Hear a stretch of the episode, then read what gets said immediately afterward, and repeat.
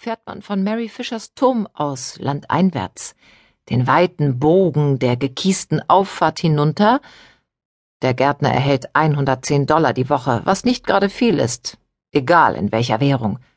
Durch die Allee windgezauster, dahinsiechender Pappeln, vielleicht ist das seine Rache, verlässt dann ihren Besitz und fährt auf der Hauptstraße weiter durch sanft gewelltes Hügelland hinab zu der großen Weizenebene, immer weiter, so ungefähr hundert Kilometer, dann gelangt man in die Vorstädte, wo ich wohne. Zu dem kleinen grünen Garten, in dem meine und Bobos Kinder spielen. Im Osten, Norden, Westen und Süden gibt es tausende solcher Häuser, alle mehr oder weniger gleich. Wir liegen in der Mitte, haargenau in der Mitte einer Vorstadt, die sich Eden Grove nennt. Nicht Stadt, nicht Land, ein Zwitter. Grün, belaubt, blühend und, wie manche behaupten, wunderschön. Zugegeben, es lebt sich hier besser als auf der Straße in Bombay. Ich weiß, dass ich mich genau im Zentrum dieses Ortes ohne Zentrum befinde, weil ich mich viel mit Landkarten beschäftige. Ich muss über die geografischen Einzelheiten meines Unglücks Bescheid wissen. Die Entfernung zwischen meinem Haus und Mary Fishers Turm beträgt 108 Kilometer oder 67 Meilen. Von meinem Haus bis zum Bahnhof sind es 1250 Meter, bis zu den Einkaufsläden 660 Meter. Anders als die große Mehrzahl meiner Nachbarinnen fahre ich keinen Wagen.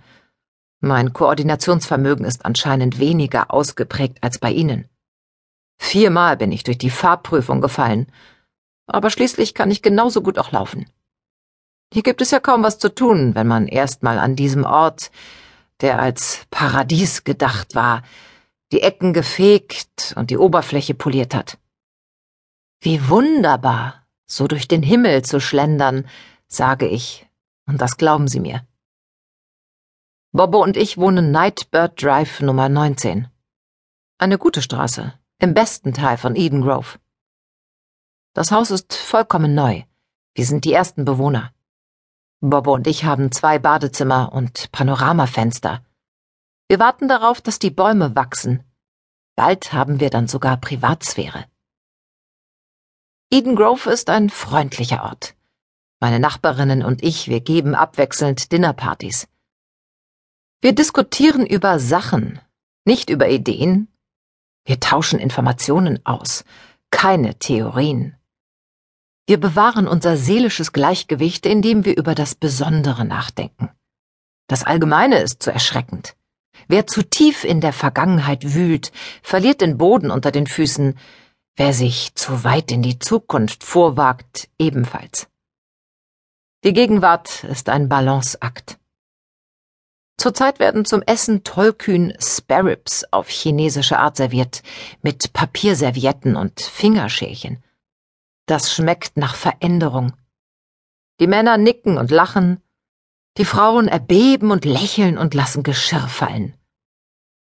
Es ist ein gutes Leben, Bobo sagt mir das immer wieder. Er kommt jetzt nicht mehr so oft heim, deswegen sagt er es auch seltener. Liebt Mary Fisher meinen Mann? Erwidert sie seine Liebe? Schaut sie ihm tief in die Augen und spricht wortlos mit ihm? Einmal wurde ich auf einen Besuch zu ihr mitgenommen und stolperte über den Teppich, einen echten Kaschmir im Wert von 2540 Dollar, als ich auf sie zuging. Ich bin 1,88 Meter groß. Für einen Mann eine angenehme Größe, aber nicht annehmbar für eine Frau.